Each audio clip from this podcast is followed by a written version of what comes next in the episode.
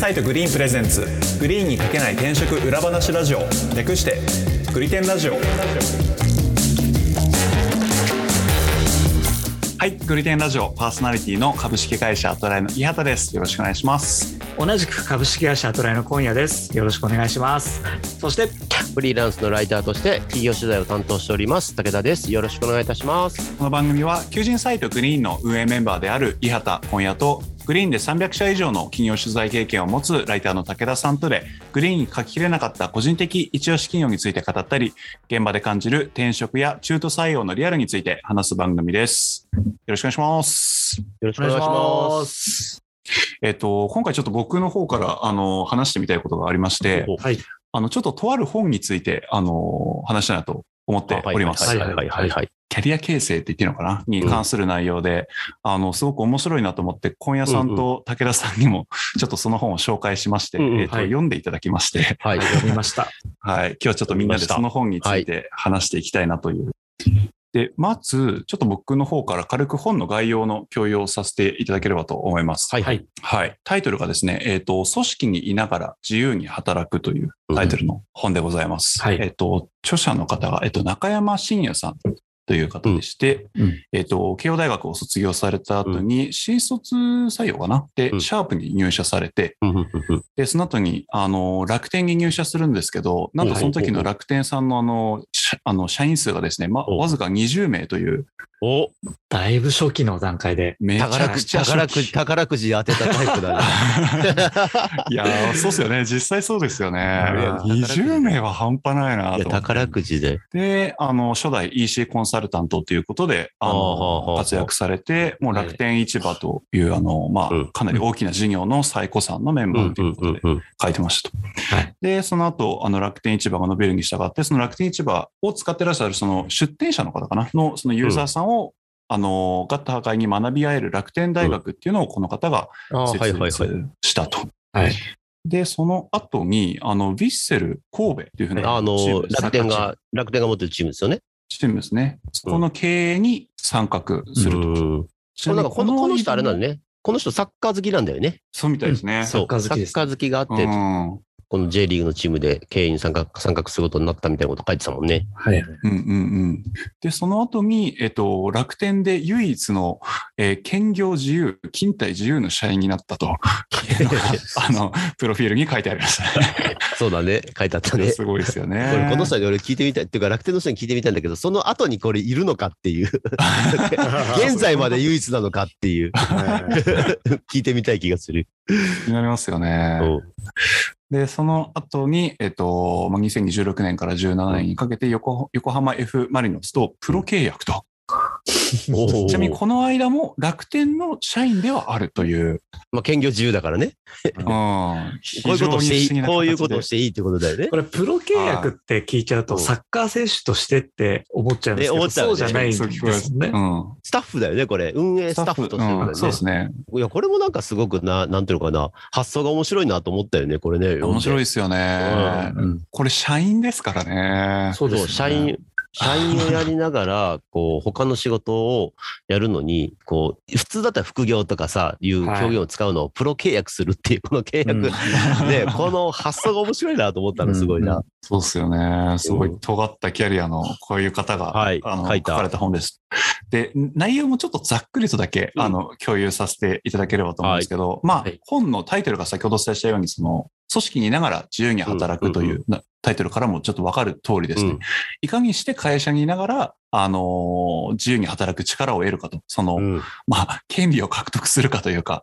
自由に働けるようになるかみたいな本が書いてまして、うんで、すごく面白いのが、この方のそのキャリアのステップの整理の仕方だったんですはいよ。はいはい。うんで、どういう表現をしてるかでいうと、加減上場。これあのー算数というか数学とかで出てくるやつですけど、足し算の加、加えるですね。で、うん。引き算の減、減少の減ですね。で、掛け算の乗、乗るっていう字に、はい。あの、割り算の乗、状況の乗ですね。はいはいで、加減上場というこの4つのフェーズで、うんうんえっ、と、キャリアを説明できるんですと。それそれそれぞれをキーワードにしてキャリアを形成していくんですよっていうお話をしてるってことですね。そうですね。はい。僕も一応会社勤めの人間なんですけど、うんそのフェーズとしてすごくよく整理されてるなと関心を得まして、うんで、ちょっとこの話をベースにこの後ちょっとまた話していくので、先にまたこの4ステージの話も先にさせていただきます。はい。はい。まず、加減上場のかの1番目のステージですね。うんかのステージ。これはどういうステージかというと、えっ、と、できることを増やすと。うんで、ね、苦手なことでも一旦やってみて、うんもう量をとにかくこなしましょうと。うん量言語しましょうと。で、その結果、このフェーズで得られる報酬としては、仕事そのもの。はいはいこ。の仕事あ要するに仕事をすることによって、どんどんどんどん次の仕事が舞い込んでくるってことですよね。そうですね。はいはいい。はいはい。っていうのが、まずは一つ目のステージ、かのステージですと。うんうんで、次のステージは、弦のステージで、えっと、このステージでやることとしては、えー好みではない作業を減らして強みに集中する。なので、まあ、さっきのステージではいろんなことをもう、あのー、襟好みせずやりまくるところから、うん自分がなんかだんだんこの辺うまくできるなみたいなところを見極めて、うんそこにできるだけその仕事の比重を置いていくみたいなはいはいはいはい。ですね。うん。で、このステージの仕事の報酬としては強みですと。その仕事をやった結果、うんこういうことがさらにできるようになった、うまくやれるようになった、強みみたいな。強み、強みがどんどん形成されていくってことだよね。うーん。そうですね。というのが、丸二と。で、うんこっからなんですよね。すごくこの本が面白いのは。うん三つ目が、えっ、と、乗、かけ、うんかけるの。掛け合わせ男女掛け合わせの乗ですね。うんここでやるのは、えっ、と、磨き上げた強みに別の強みを掛け合わせると。ほうなんでこれはなんかあの自分の中で、そのさっきの丸2のフェーズのところで、僕の中では強みが、こういう強みが一つあります。また別のこういうふうな強みがありますみたいなものができてきたら、その強みの掛け合わせを意識してやってみると。うんうんうんうんうん。これがうまくできるんだったら、それを別の領域に掛け合わせる。みたいな、その自分の中での掛け合わせをしたりとか、またこの分野では僕はこれができるんだけど、その同じ強みを別の分野で試してみるみたいな、っうんはいはいはいはい。ていうことをやるうん。っっていうことが、この第3のステージと。なんかキーワードとして多流試合をしましょうって書いてましてあ、あ、はい、書いてましたね。はい。なんかすごい面白い表現だなと思って、なんで別のフィールドに行って、その自分の強みが発揮できるかどうかを確認しましょうみたいな感じですね。で、ここでの仕事の報酬は仲間であると。はいはいはいはい。なるほど。自分が慣れ親しんだフィールド以外のところで飛び出て、そこで自分の強みを発揮して働くことによって仲間がいっぱい増えるってことね。増えてくっていうことみたいですね。うん。はい。いやーなるほど。と思って、これはなかなか。これはね、確かに、ここはなるほどと思う。なるほどですよね。はい。はい。これが3つ目です。はい。で、最後がまた、あの、すごい面白いなと思って、これは、序、最後の割り算のフェーズですね。うんはい。ここはですね、書いていたのが、えっ、と、因数分解をして、一つの作業をしていると複数の仕事が同時に進むようにするという、すごい魔法のようなことが書いてあるんですよ。なんかこのはいはいはいはい。この著者の方曰く、その丸3のフェーズになると、まあ、多流試合という言葉からもわかる通り、うんうん。なんかその、まあ、副業あの、複数の服に、あの、業、副業をすることを、まあ、一定想定されていて、で、まあ、いろんな副業をしつつ、一見関連のない副業をしているんだけど、実は全て繋がっていて、うん何か一つを頑張ると他の全てがうまくいくと。うんんうんそういうふうな状態をこの丸4の上というステージで。うんで、それをやると仕事の報酬として自由が来ると。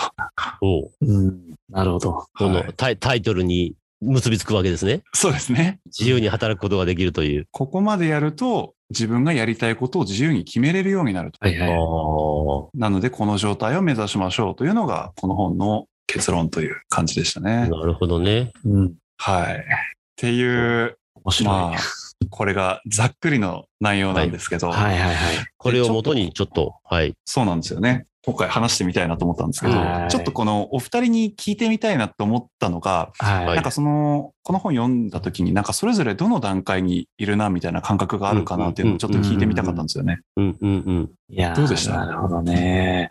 いや、私はね、やっぱ、弦から上まで抜けられてないなっていうのは感じるんですよね。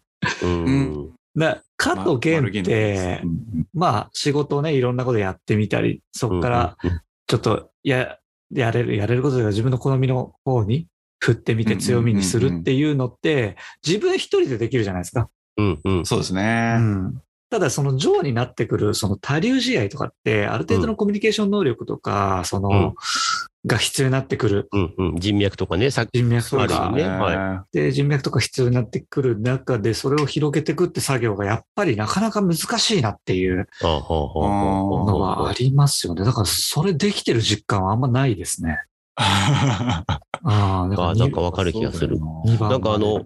本の中にも書いてたけど、例えば、こう、この、なんだっけ、中山さんの場合だったら、はいそ。のディッセル神戸に出向に出たりとかっていう、要するに、こう、す組織内、グループ内で他のちょっと外のところに出るとこういうのがいろいろできてくるのかもしれないですよね。ああ、そうですね。それありますよ。よね。うん。そういう意味で、アトラエさんってまだまだこう少数制のこう組織なので、そこの外っていうのはまだまだないだろうから、うん多分ここを乗り切るのが結構人材としてしんどいっていうのは分かる気はします。うん うん。そうっすよね。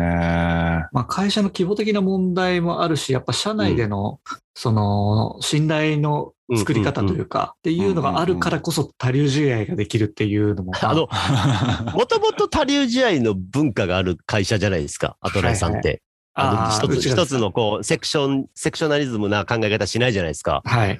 いろんなとこにみんないろんなふうにこう顔首突っ込んでるような会社じゃないですか。はいはいはい。はい。そういう意味では、なんかこう、い意外とわからないうちにこのジョーができてるのかもしれないですよ、社内で。ああ、まあうん確かにそうですね。いや、やりやすい環境であることには変わりないんですけど、これ意図的にやらない限りそうならないっていう。うんいや、そうなんですよ。そうなんですよ。うん。だからそれは多分、あアトライさんは会社としてもうやってるんじゃないのかなっていうのは、外から見てて思いますけどね。他の会社だったらもっとセクションな、セクションに分かれてて、あそこちょっと分かんないですねとか、そこ関係ないですねみたいな話があるけど、アトライさんそこあんまないじゃないですか。なんかみんなどっかでなんかこう、首突っ込んでるというか、みんなこう、みんなが何してるか知ってるというか、あまあ、あ、確かにね。そこはなんか、もともと社内に対流試合のあるカルチャーなんじゃないかなって、外から見てたら思いますけどね。ああ、言われてみたら確かにそうですね。うんそういうカルチャーではあります。うんああ。小江さんとかの場合って、なんか、やっぱりあのデ、デザイナーなんで、まあデザインに関する仕事が多いじゃないですか。はい。うんどういうケースだと多流試合みたいなことになるんですかね別プロダクトのデザイン。いや、これでも思ってるのは、その、まあこれ私個人の話になってきますけど、うんかのところの広げ方っていうのは結構重要だなと思っていて、一番最初のステージ。私はちょっとデザイナーという枠で入ったので、ちょっとデザインワークからあまり抜けたことはないんですよ。ないんだけど、うんえ営業やってみたりとか、電話対応してみたりとかっていう広げ方うん。もあるじゃないですか。あるね。うんありますね。うん。うん。そすごくそれ重要な気がしますね。それをやってこなかったという後悔はあるんです。ああ。なるほど。で、それをやった経験があって絞り込んでデザイナーっていうことには多分なるんでしょうけど、うんうんうんうんううんん。ただ、かのところでやった経験があるからこそ、その3番の上でいろんなところに話をしやすいっていうのは出てくるのかなとど。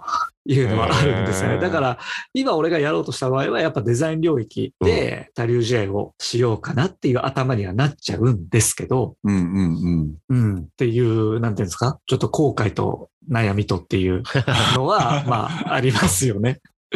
なるほどな。なるほどそうか。伊畑君はどうなんですか、これ。どこら辺にいるのっていう。も、僕も完全に過剰、ん加減上手だったら減ですね。2個目のとこだなって思いますね。うん。まあ一定なんかどういうところがうまく自分でやれるかっていうふうな自覚はしつつ、はい定期的に今その、あの仕事の比率も増やしていってたり、勝手に増えていったりっていう感じですけど、うん。いや、小林さんが言う通り、上の感覚はないですね。うん。うん。なんかこの、その強みと自覚してるところを使って全く違うところで、それを発揮するための試行錯誤みたいなのは、あんまりないかな。僕の場合は強いて言うと、なんかそのマーケティングの仕事をしてますけど、その中でもその関わる施策の内容は結構違っていて、はいはい。うん結構量が多いので、うん。なんかその、マーケティングのに関するその能力をちょっと抽象化して、それをその別の施策分野で応用するという意味では、上の要素もあるのかもしれないけど、うん。まあでも言っても同じ畑な感じはしてて、なんでそういう意味だと上のフェーズにはないなって感じはしますかね。でもこれ、これ、視点をちょっと変えるっていうのもありかもしれないですね。なんか、あの、前回、あの、末永さんに出ていただいたじゃないですか。はいはいはい。で、すごく印象に残ってるのが、プロダクトを作るのと組織を作るのはそんなに変わらないっていう話をして言ってましたね。最後に衝撃的なこと言ってましたね。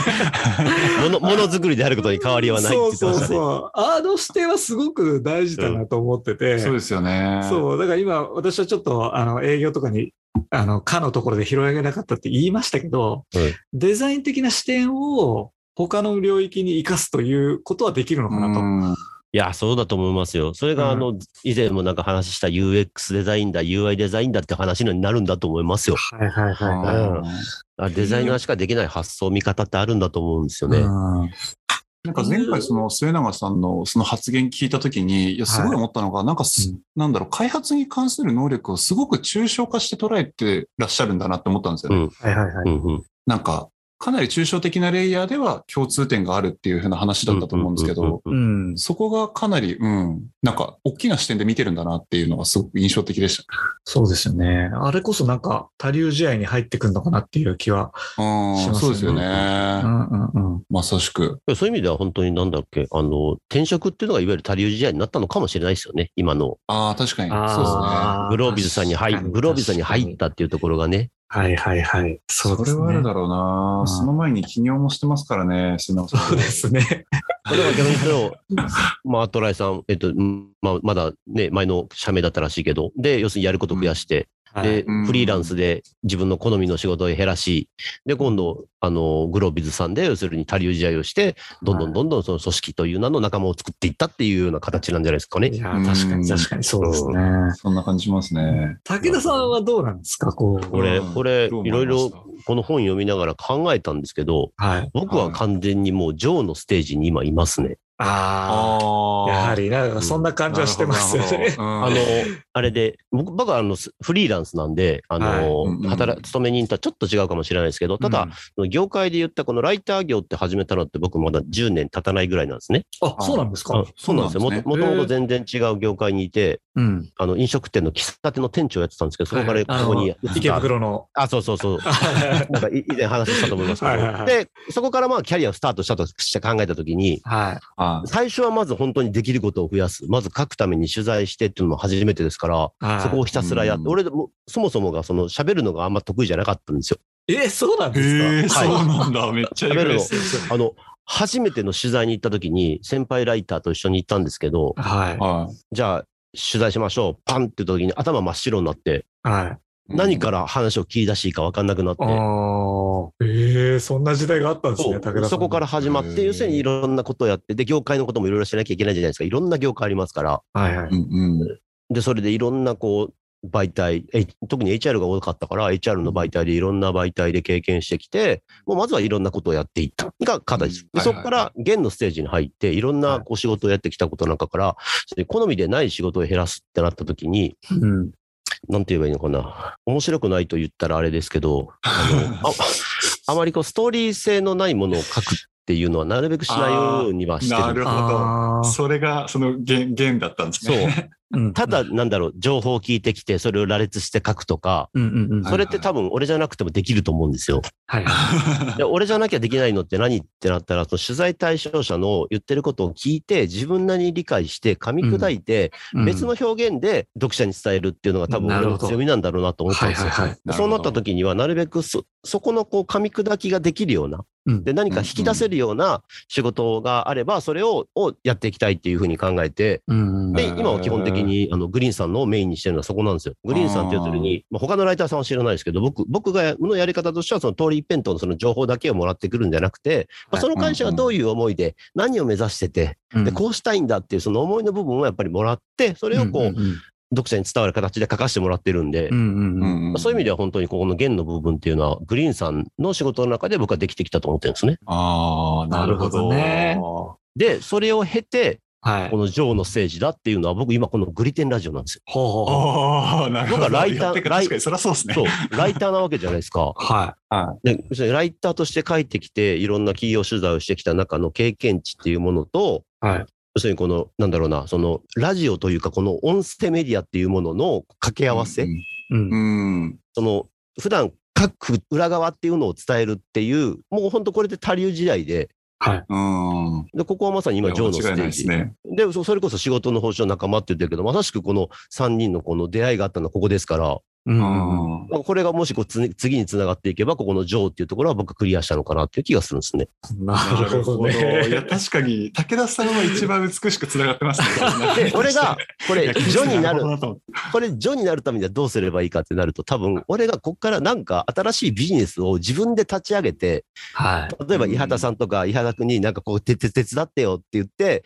自分のビジネスをなんか進めていった時に、俺多分、ジョのステージに上がるんだなと思ってる。あそれとそのビジネスをや、ビジネスもやりながらも、こうグリーテンラジオだったり、グリーンの仕事であったりっていうのがまた別な方向でどんどんどんどん進んでいくわけじゃん。あーここになると、ジョになる気がするんだよね。うん。なるほどな、面白だから。うん、だからね、この、この4つのステージで言うと、最後のこのジョのステージって、勤め人でも多分、独立しないと無理なんじゃないかなっていう気がする。そうですよね。ええ、このジョのステージ、3, 三つ目のジョーのステージまでは、多分パラレルキャリアでいけると思うんだよ。はいはいはいはいはい。最後のこのジョの最終ステージってやっぱ起業しないと厳しいんじゃないかなって、よほどでないと会社ではこれやらせてもらえない？中山さんの場合はやっぱり楽天20人の社員っていう、その、なんだろうな、宝くじがあったからこそできたポジションなんだろうなっていう。これ、ジョの考え方って難しいですよね、なかなか理,、うん解が。まあ、この字面で書いてある通りで言うと、その一つの作業をしていると複数の仕事が同時に進むようになるって、直感的にはよくわからないじゃないですか。うんうん ねえ。どんけど要するに今まで築き上げてきたもので、何か起業すると、絶対今まで築き上げてきたものっていうものは使うわけじゃないですか。はいはいはい。まあそれは、するとそれがまた前に動いてるってことだと思うんで、うんうんうん。そのためにはやっぱり、うん、僕は、私はこれ起業しかないんだろうなって気がするんですよね。うんまあ、社内企業でもいいのかもしれないけど、うんこうパラレルキャリアでうんやってるぐらいまではまだまだ他流試合の域を出ない。そうですね。うんまあまあでもなんか、そうですよね。うん、逆を、逆を翻るならば、この序の最終ステージって今後出てくるのかもしれないね。ああ、そうですねうん。どっかの会社員として席を置きながらも、要するに他の他社でこういうプロジェクトがあるから、ちょっと行ってきますとかっていうのは、今後ひょっとしたらあるのかもしれないね。うんうんえだそういう意味ではやっぱり、ああの、新しいこう先見の明というか、そういうのをやっぱ中山さんは持ってるんじゃないのかなっていう気もする。あなんか、ジョ、ジョの具体例って書いてましたっけ？序の具体例。わかりわかりやすい。だけどこのな中山さんのキャリア自体は一応具体例ではあるんでしょうね。そのプロ契約でああ、そっかそっか。入ってらっしゃるとそうそうそうそうか。はいはいはいこの本の一番いいところって、そこ全部中山さんの具体例が出てるところだよね。そうですね。んだからすごく読んでて面白かった。これは本当にもう、うんあのーぜひ読んでほしいですよね、いろんな人に。うん。読み物と読み物として面白い。面白いですね、面白これね。面白いいや、面白いかつ、すごく、あの、わかりやすく書いてくれてるじゃないですか。わ、かりやすく楽しく。うん。そうですね。結構、このメソッドにのっとってや、やるだけでも、だいぶ成長できるっていうか。そう。で僕やっぱり一番でも印象深かったのが、その1、2、3、4の中でもその3と4で、まあもっと言うとうん3なんですよね、個人的には。うんうんあの、4番目のジョは、ちょっとそのやっぱりイメージが少なくとも一般的にはかなり難しいんじゃないかなってところで、うんうんうんうんちょっと一旦置いておいて、う。うんんただやっぱりその2個目の弦から3個目のジョに至るところにはかなり大きな壁があるように感じていて。いやーこれ、勤め人だったらあるでしょうね。やっぱりさっきね、小屋さん言ってたけど、やっぱり場所がね、まずないとできないですからね。そうなんですよね。そう、この2個目と3個目の違いは、どういうところにあるのかというか、なんか、どうしたら3個目に行けるのか、会社にいながあらっての、いう。例えば、一般的な会社だったら違う部署に行ってみるとか、うん。あの、ね部出向出向してみるとか、うん。他社にね、要するにグループ会社とかに出向してみるとか、うん。はいはいはだから結局、グループ会社に飛ばされて、ね、本社から、あの、子会社になっちゃったって、そこで悲観的になるんじゃなしに、じゃあここで俺何ができるんだっていうのをやると、また次につながると思うんですよね、キャリアってね。はいはい。まあ、そういう考え方とかも大きな企業だったらあるだろうし、うん。そうですね。あとより小さい会社だったら、あの、コワーキングスペースで働いてみるとかね。ああ、なるほど。で、なんか知り合いを作るみたいな。うんあ、そうそうそうそう。はいはいはいそこなんだかんだで多分交流のある、まあ怪しいのも含めてこう交流のあるとこだと思ってるんで あ、あ、ああ。それもまた一つ面白みだと思う。あとは勉強会出てみるとか、エンジニアだったら。はいはい。うん確かにな。これなんか僕読んでて、あの、その2個目から3個目のハードルの1個は、うん。なんか本の中にも書いてたんですけど、給与が下がる、または、組織内での評価が下がることを受け入れなきゃいけない局面なんじゃないかなって思ったんですよね。ああ。うん。というのも、やっぱりその強みが今の環境にはまってるから成果が出てるわけで、うんはいでこの2から3でやることって本質的にはその強みがある状態で、それが必ずしもその時点ではいい噛み合わせにならないところにあえていくってことだと思うんですよ。うんそうだと思いますよ。けどそこが重そ会社のこが重要なんですよ。そそうれって結局、現までって、いわゆる駒なんですよ。ああ、まあそうですよね。駒として、駒として磨き上げて、磨き上げて、現までで最高スペックまで来て、うんでそこで普通は頭打ちなところを、そこから上に、こう、なんだろうな、ブレイクスルーしようと思ったら、うんやっぱりその駒であることをやめる。はいはい。うん。だから例えばですけど、小谷さんだったらデザインやってるけど、デザインじゃない仕事をやってみる。そしたら多分、アトライさん的に、いや、デザインやってくれよって話になるんかもしれないけど、けど、そこからこう、次の何かこう、ただの駒じゃなくて自分で何かを生み出して新しいものをどんどん作るためには、その大いなる飛躍というか、ワワンステップってのはすごく重要だと思いますね。はいうん。で、それは多分決意なんじゃないかな。そうですよね。結構なんかその辺に一つの難しさがあるんだろうなってねあるでしょうね読んでて思いましたね。これできる人とできない人で多分、キャリアどん絶対変わるし、これできた人とできない人で多分市場価値は変わると思う。うんうんうん長期的にはね、そうですよね。長期的には求められているのは3以上の人材だと思います。っ ていうか3の人材だと思いますね。うん今での人材だと結局、あなんていうのかな、ある一定の期間が過ぎたらもう使い捨てざるを得なくなっちゃいますから、はいはいはい。ここあのやっぱり一つのコマとして動いてたら、やっぱりね、あの、なんていうのかな、年とともにどんどんどんどんやっぱり能力が衰えていきますから、うんううんうん。んそこを乗り越えるためにやっぱり上ステージへ上がって、何かを生み出せる自分っていうものをちゃんと確立しておくってことが重要な気はします。ううんんうんいや、なんか意外になんかその、キャリア論なんかこういうふうなキャリアを歩もうみたいな、今まあいろんな本とか、まあ YouTube で、あの、うんキャリア作り方とかって検索したらいろんな動画とかも出てますけど、はい。この案外その2個目から3個目に関して言及してるものって見たことないなと思ったんですよね。うんはいはいはい。なんか、うん、やれること増やそうとか、こういうなんかニーズが、スキル、こういうスキルがニーズが強いからこれを勉強しようとかっていうのはあるけど、うんそれとは結構別次元の話だなっていうのはなんか思った、読んでて思ったですね。そうですね。それで言うと、僕が思ったのは、その1、2に特化した本があるんですよ。動画もあるんですよ。はいはいはいで、うん3、4に特化した本もあるんだけど、ここをつなげてるものがないんですよ。ないですよね、あんまりね。うんうんうんうんまあ、それぞれターゲットが違いますからね。あやっぱ1、2っていうところって、やっぱ新卒とか若い人たちをメインにして、これから5年、10年で何しなきゃいけないっていう多分ものだから、うんーうんうんで3から上ってもう社会人、もうなんだろう、もう一周回ってある程度経験して、30代入ってっていう人たち向けのうんコンテンツになると思うから、ターゲットが別なんだよね。ただこれを一個に。一個にしてるとこにやっぱりか一つのなんか筋が通ってる気がする。そうですね。すごく面白かったなというところで、そうですね。あの、本当に我々、これに関して全くあの、お金もらってるとかでは全然ないんですけど、そうね。全く一銭もいただいてないんですけど、そうはいむしろなんか、あの、内容ばらしちゃって申し訳ないねと思うんですけど、全然うちらでは伝えきれてないぐらい、内容面白いから。うんちょっと読んでみる価値は。はありますもんね。いや、てかこの人ね、面白そうなんだよな。なんか雑談が仕事とか書いてたじゃないですか。もうなんか人間的に魅力あるんだろうな、この人っていう。いや、絶対そうですね。ちょっと会ってみたいですね。ね、絶対もう誰からも好かれるような人なんだろうなと思って。っていう、すごく、あの、面白かったんで、聞いてる方ぜひ、もし興味があれば買って読んでほしいですはい、手に取っていただけると嬉しいなと。あの、自分の頭の中クリアになりますよね。うんう。ん。見通しが持てていい気がします。うんはい。グリテンラジオは毎週月曜日に最新エピソードをリリースしています。お使いの音声配信アプリにてチャンネル登録、フォローぜひよろしくお願いします。また、グリテンラジオ公式ツイッターでも発信しております。番組へのご感想、リクエストなどもお待ちしておりますので、気軽にリプいただけると嬉しいです。では今回は以上です。ありがとうございました。あありがとうございました。